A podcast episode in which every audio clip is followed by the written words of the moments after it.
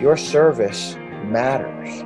Whether you're in the military or you're a journalist or you're a teacher or a fireman, first responder, it matters when you serve.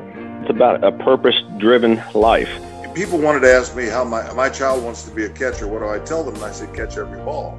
And in life, isn't that the way it is? We all show some form of valor. Common people doing uncommon things. Loyalty, duty, honor, respect, selfless service, integrity, personal courage. They lay down everything to go to war for us so we can be free to sit here and talk this podcast. Why? Why did you do it? What impelled you to put aside the instinct for self preservation and risk your lives? It was faith and belief. It was loyalty and love, clear convictions and beliefs. It's important in a democracy for us to know that freedom isn't free. The Bob Feller Act of Valor Foundation is exactly the right name for that foundation to inform the American public about the ideals and the virtues and the heroism of people like Bob Feller. Bob Feller, he said, My one piece of advice is read our Constitution and run your lives according to the Constitution. We swear an oath to a document that stands for freedom, makes this experiment that we call the United States of America. We are not perfect, but we hold the moral high ground. We are trying to, in the words of our founding document, in order to form a more perfect union, there are going to be some tough calls to make the world safer, better, to represent those values. We can continue to make this world a much, much better place. Greetings. My name is Galen Odell, alongside Colin Kirk, and welcome to the American Valor Podcast. On the American Valor Podcast, supported by the Bob Feller Act of Valor Award Foundation, our goal is to educate and inspire with acts of valor that embody the traits which National Baseball Hall of Famer and United States Navy Chief Petty Officer Bob Feller lived by. Citizenship, service above self, and commitment to country in a time of great national need. Today on the American Valor podcast, we are joined by retired Rear Admiral Michael Jabaley. Thank you so much for joining us today. Can you tell us a little bit about yourself and your career? Sure. So I joined the Navy uh, actually at the beginning of my junior year in college through a program called the Nuclear Propulsion Officer Candidate Program. And that led to a 34 year active duty career in submarines. I served on four separate submarines, commanded the USS Louisville in Pearl Harbor, Hawaii. And then after my operational portion of my career, I transitioned into the acquisition corps and spent the rest of my career in Washington, D.C. at the Navy Yard in submarine construction and program management. Retired from the Navy in August 2018 but really to to describe me, you would you would have to say that I was a lifelong baseball fan and underachieving baseball player. And it was a, an interesting, fortuitous coincidence that my command tour was the USS Louisville. I was supposed to go to a different ship, and at the end of my commanding officer training, my orders were changed. There were several things going on in the fleet that necessitated a, a, a change in the plan.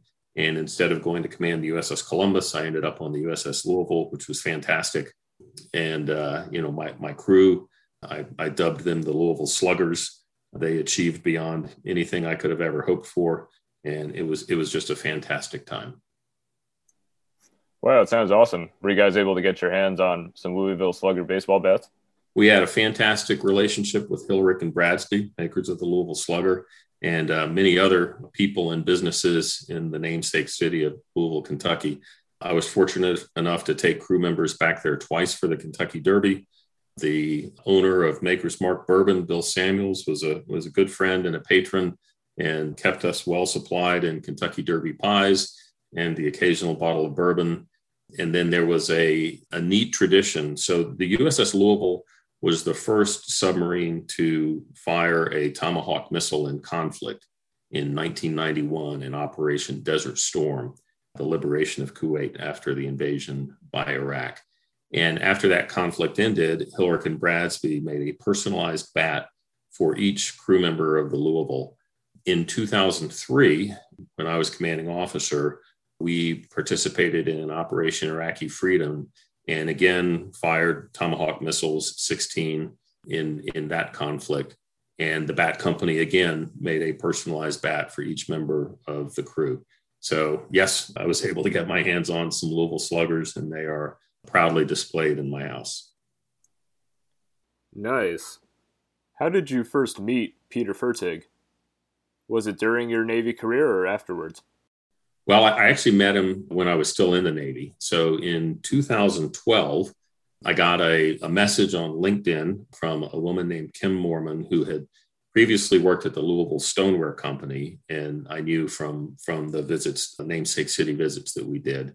And she had reached out because she had met Peter Fertig and knew of his interest in Bob Feller and his interest in getting an award started with the Navy. And so she said, you know, I'll, I'll try and introduce you to anyone that I think might be helpful. And she reached out to me and said, is, you know, is this something that, that you would be interested in? And I, and I said, sure. As a baseball fan, I, I knew who Feller was. You know, he, his, his pitching career ended before, before I w- was born and really, you know, took up baseball fandom. But as one of the giants of the game, I knew who he was and then I attended the Lone Sailor Award dinner in 2011, and he was honored. He had passed away the year before the ceremony, unfortunately, but he was honored along with Jerry Coleman and I think the Bridges family, Lloyd Bridges, Jeff Bridges, and Beau Bridges. So the Navy Memorial gives the Lone Sailor Award every year to a group of luminaries that had previously served in the Navy and then went on to do something else. So it's you know it's not a career Navy award. It's it's someone whose beliefs and, and moral system were perhaps shaped by their service in the Navy, and then they leveraged that into something else. And so, you know, Bob Feller's a, a classic example. So my wife and I actually attended that award dinner in 2011, and you, you know found out a little bit more about the history of his service and his baseball career. So when I got this out of the blue request, I said, sure, I'd be glad to help. I got in touch with Peter and we had a series of conversations about what he wanted to accomplish and what the best way to go about it was. So this, as I, this I said, was in January of 2013. I had been selected for flag rank, but not yet promoted to rear admiral. And so Peter thought that I might be helpful in, in getting this done. And it was kind of funny because the way this works is you know, the Bob Feller Act of Valor Foundation is a non-government entity, and there are a whole bunch of hoops that you have to jump through to get permission to work with the Navy and to use the Navy logo and to say, you know, to give an award to a, a Navy service member. And so I kind of ran the gauntlet of those hoops trying to get this done, learned a lot about licensing and rights permissions and things like that and there was I wasn't getting much traction. There was there was a lot of not opposition to it, but just a lot of people who had a lot of other things to do and worry about this and and not you know were not really interested in making it happen. But at the time, the chief of naval operations, who's the senior uniformed officer in the Navy, was Admiral John Greenert.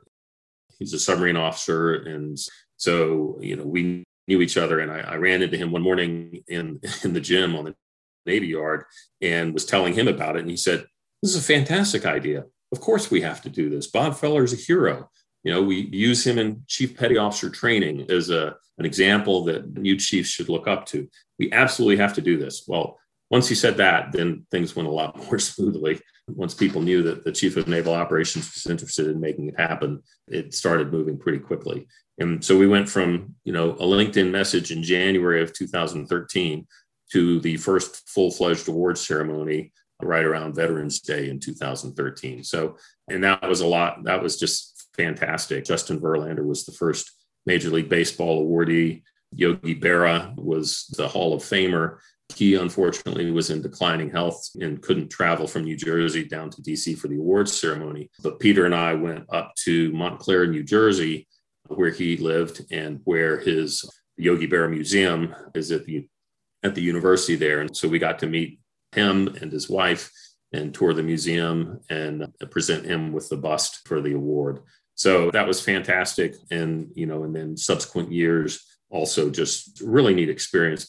You know, so we started off with awarding it to three people, which represented the three most important achievements of Bob Feller's career a Major League Baseball player, a Hall of Famer, and a Navy Chief Petty Officer. And then over the years, it, it kind of expanded beyond that.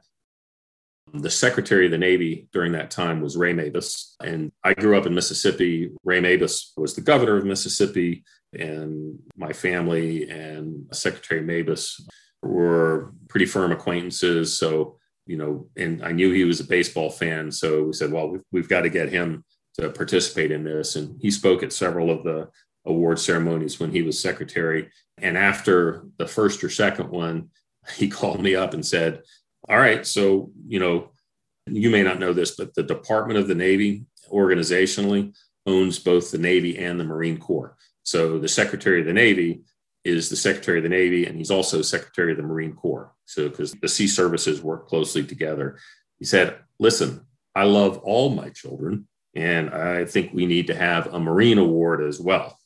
I said, Okay, well, let's go work on that.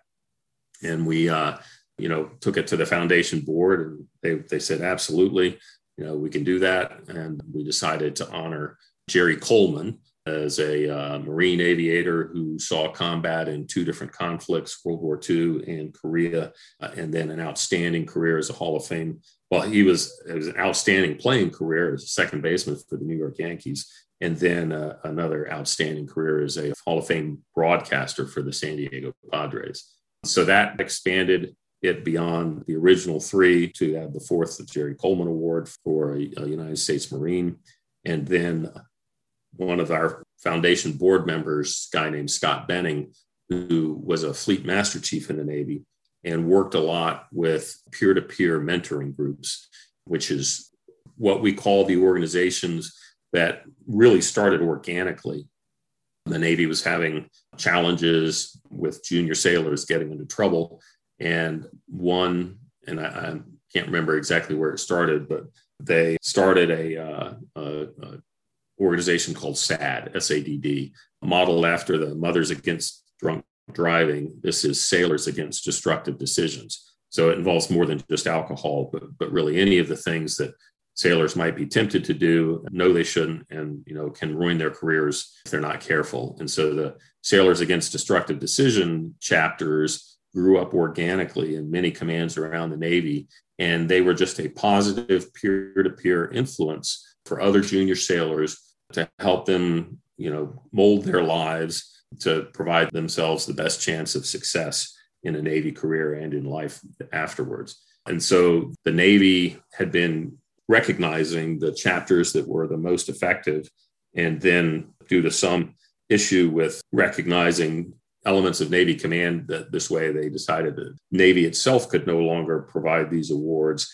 And so they turned to us and said, can you pick this up? And we said, sure. So that rounded out the award roster from the original three to add the Marine Jerry Coleman Award and then the peer-to-peer mentoring awards for a, uh, a shore command and a sea command.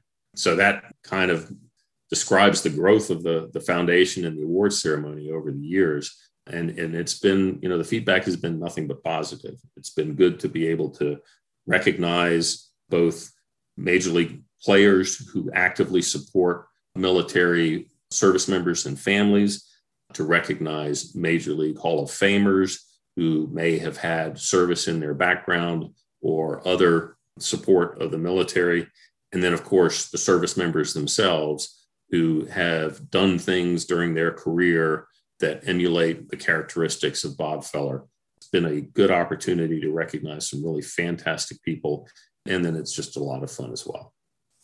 You know, that's pretty funny because I've been with the foundation for a little over two years now, and I never heard the troubles on the military front in terms of getting the foundation started. I always just always thought about how hard it was getting into Major League Baseball.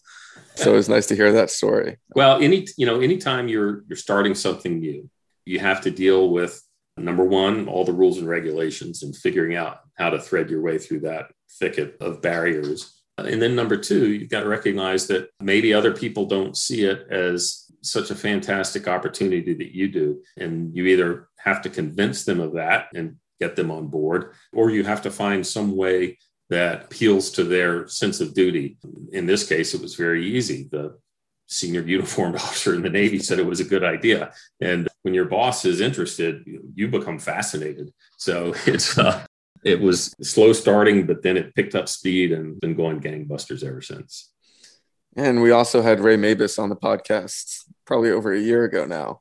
And I didn't know he started the uh, Jerry Coleman Award for the foundation as well. So that's pretty, pretty neat. Yep. He was fantastic, fantastic supporter. Still, he came back. I think he was there at the 2019 award ceremony. So, you know, he still stays in touch and participates when he can. So, of all the award ceremonies you've been to, do you have a favorite or a specific moment that sticks out to you? Well, there's two really. The first one was, I guess, the second year the Hall of Fame awardee was Tommy Lasorda. And I did listen to the podcast interview with Tommy, and it was exactly like that, but for about an hour. I mean, once once Tommy Lasorda starts telling stories, he does not stop. You can't get him to stop, and you don't want him to stop. So it was probably the longest edition of the award ceremony that we've ever had, but it was also one of the most enjoyable. And then the really neat thing is he was there. Bobby Valentine was with him. Honestly, I can't remember why, but Tommy and Bobby came. And Bobby, you know, had been manager of the New York Mets. And this was not too long after he got thrown out of a game and then somehow found, you know, those the clown glasses with the big nose and the fake mustache. And I he had put that. those on and snuck back into the dugout and gotten in trouble again for that. And, and so shortly after that, he was at the awards ceremony. I was the Navy host for that one. And I had gone out and bought a set of the glasses and nose and mustache. And I just couldn't bring myself to put it on for the awards ceremony. I, I thought it would be a lot of fun, but I also realized that, you know, maybe not the best place and time to poke fun at Bobby when he was just there as a fan and, and with Tommy. So I held back on that, but then ended up with a friend of, of mine and I went out to dinner that night after the awards ceremony with Tommy Lasorda and his entourage and Peter went with us too at uh, Carmine's Italian Restaurant, which is right around the corner from the Navy Memorial. So, you know, sitting at, at a huge table with a big Italian dinner with Tommy Lasorda and his group and us, that was one of the highlights of my service to the foundation. The other one was, as you may know, I'm a big Washington Nationals fan. And so at the 2018 award ceremony, I had retired in August of 18. So this was, you know, just two or three months later in November. And the winner for the Major League Baseball player was Sean Doolittle. And so uh, Sean's just a really fantastic guy, kind of quirky, but, you know, really good heart and really, really strong support of the military. He's a, distant relative, you know, something like a seventh relation of Jimmy Doolittle, the Air Force general who, as a colonel, uh, led the raid on Tokyo in the early part of World War II. So Sean comes by it naturally, and, and he and his wife were were just fantastic. They're still fantastic, but they were fantastic while they were here with the Nationals, you know, with working with Walter Reed and, and other service member opportunities. And so having him win the award was just really neat, you know, to have him there at, uh, in DC at the Navy Memorial and being awarded. So those two moments are my favorite. Admiral, do you consider the Bob Feller Act of Valor Award Foundation as a great example of how baseball and the military have such strong and close ties to one another? Absolutely. You know, the, the foundation has put together a, an exhibit that describes the 30 something Hall of Famers who served in the in the military during World War II or other periods. And you know, it's I, I would say there's there's there's two reasons that that it's unique between baseball and the military more so than any other sport. Number one, the element of teamwork is so critical in baseball. Even though it's a game of individual physical acts, the combination of those physical acts through teamwork are just incredible. And if you think about it, you know, you think about a batter who, you know, hits a liner into the gap between the left fielder and the center fielder. All the things that have to happen to have an opportunity to throw him out as he's trying to stretch that into a double, you know, from the initial positioning of the fielders, from the initial understanding and agreement between the pitcher and the catcher on how you're going to pitch to this guy and maybe he didn't do so well because he stroked a liner into the gap. But then, you know, for the fielder to get to the ball, play it at the right angle off the wall, turn and fire a throw into the cutoff man, have the cutoff man relay that and cut the runner down is a teamwork elemental to that act is so similar to all the things that have to happen in the things I'm most familiar with. You know, when you're when you're operating a, a, warship, a submarine, and you're loading torpedoes and and you're getting the ship into position and you're collecting all the the data that you can on your sensors to understand where the threat is. And then you're solving the, the geometry of the problem to know where that torpedo has to go to have the best chance of getting a hit. You know, so two completely different goals, but the teamwork and meshing of all those individual acts to create an outcome that is necessary, you know, what you need to do. There's a real symmetry there. And then the second thing is that baseball is just the iconic American game, really well expressed in the monologue by James Earl Jones in Field of Dreams, you know, but it's always been there. And it's it's measured us through time. You know it's changed to reflect the things that are important to us. And it continues to be relevant you know despite faults and the failings of the people in the game and you know the challenges that the game has to keep up with advances in, in science and, and other things. It's still relevant. It's still popular. It still means a lot. It just stands up throughout the test of time so we talked about how you saw some growth in the foundation from eight years and since you've been there since kind of the start do you have any hopes or desires or goals for the foundation for the next eight years that you would like to see come to fruition? I think that Peter and the board have done a fantastic job at taking it from what it initially was, which was just a way to honor the legacy of Bob Feller, to say, okay, you know, we've got this opportunity. We want to be more than just an award ceremony for baseball fans and porters of the Navy. What can we do? And so the uh, taking on of the challenge of the educational component of the foundation was really a big step. And it was a pretty natural fit to say, okay, we've got people here. By this time, it was it was more than just Bob Feller. It was Jerry Coleman. You know, we have the opportunity to expand it to all of the people who sacrificed so much in World War II around the time that Dan Rather's Greatest Generation book was, was very popular.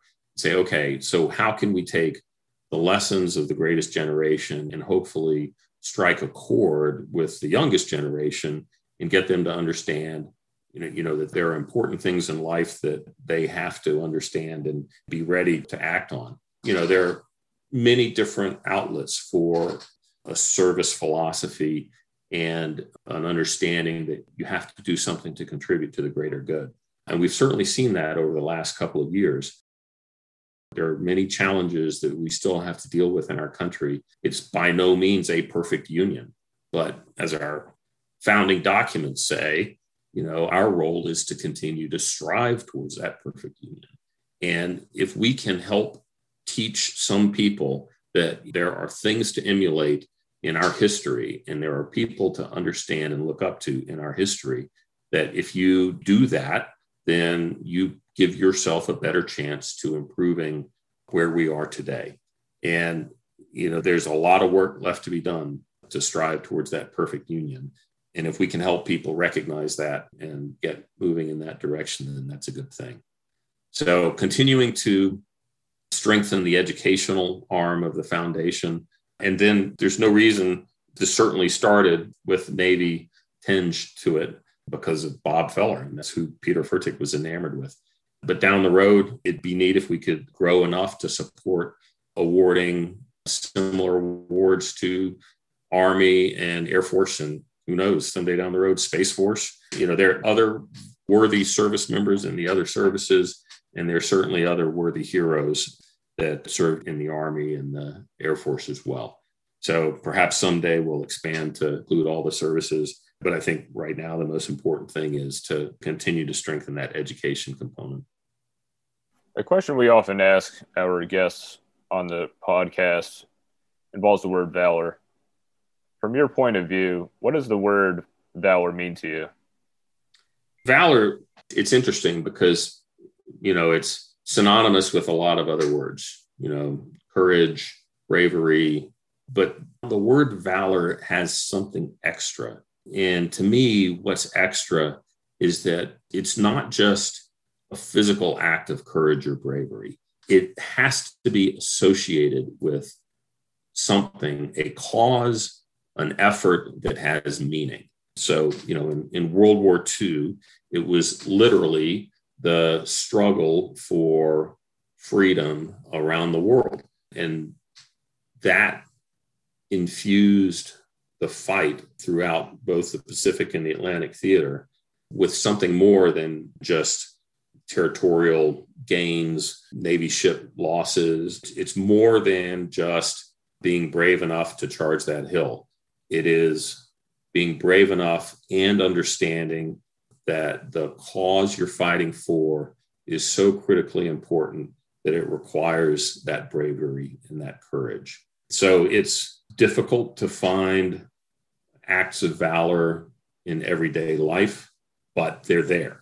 And it may not be the uh, the sands of Iwo Jima, you know, that great Marine Corps battle and victory, and the famous line were uncommon acts of valor were a common virtue. So finding that today in everyday life is a challenge, but they're there. And it may be the person who is dedicating time that they cannot reasonably spare because they believe in a cause so strongly that they're out there organizing and making the issue known and convincing other people of rightfulness of that issue and then getting laws or procedures or policies changed to ensure that our country continues to grow towards that more perfect union. It may also be the service member halfway around the world in a far flung outpost on an unsupported mission, doing something incredibly dangerous in order to keep our country safe. A lot of it depends on your point of view, but I think that we can agree that there are things going on out there every day that people will recognize as being acts of valor. And you know just being able to in some small way help recognize and award those people who are exemplifying that is very satisfying. Rear admiral jabaley thank you so much for joining us today on the american valor podcast. It was great getting to meet you and speak with you. Thank you galen. I enjoyed it as well. And colin thank you very much to our listeners, this conversation with retired Rear Admiral Michael Jabaley concludes this episode of the American Valor podcast. Rear Admiral Jabaley acknowledges and regrets misquoting Fleet Admiral Chester Nimitz, a submariner and personal hero of his, on his reflection on the Battle of Iwo Jima. What Nimitz actually said was, quote, among the men who fought on Iwo Jima, uncommon valor was a common virtue. This conversation was brought to you by the Bob Feller Act of Valor Award Foundation, the Department of the United States Navy, Major League Baseball, USAA, BWXT, Huntington Ingalls, and the Cleveland Indians. Please leave your comments in the comment section below and connect with the Bob Feller Act of Valor Award Foundation on Facebook, Twitter, and Instagram at Act of Valor Award. You can engage with the foundation at actofvaloraward.org. There, you can learn more about Bob Feller, Jerry Coleman, recent nominees of the awards, view pictures, and sign up for updates, including the American Valor podcast, and more. For Colin Kirk and everyone here at the American Valor podcast, I'm Galen Odell. Thank you for joining us, and we'll talk to you next time.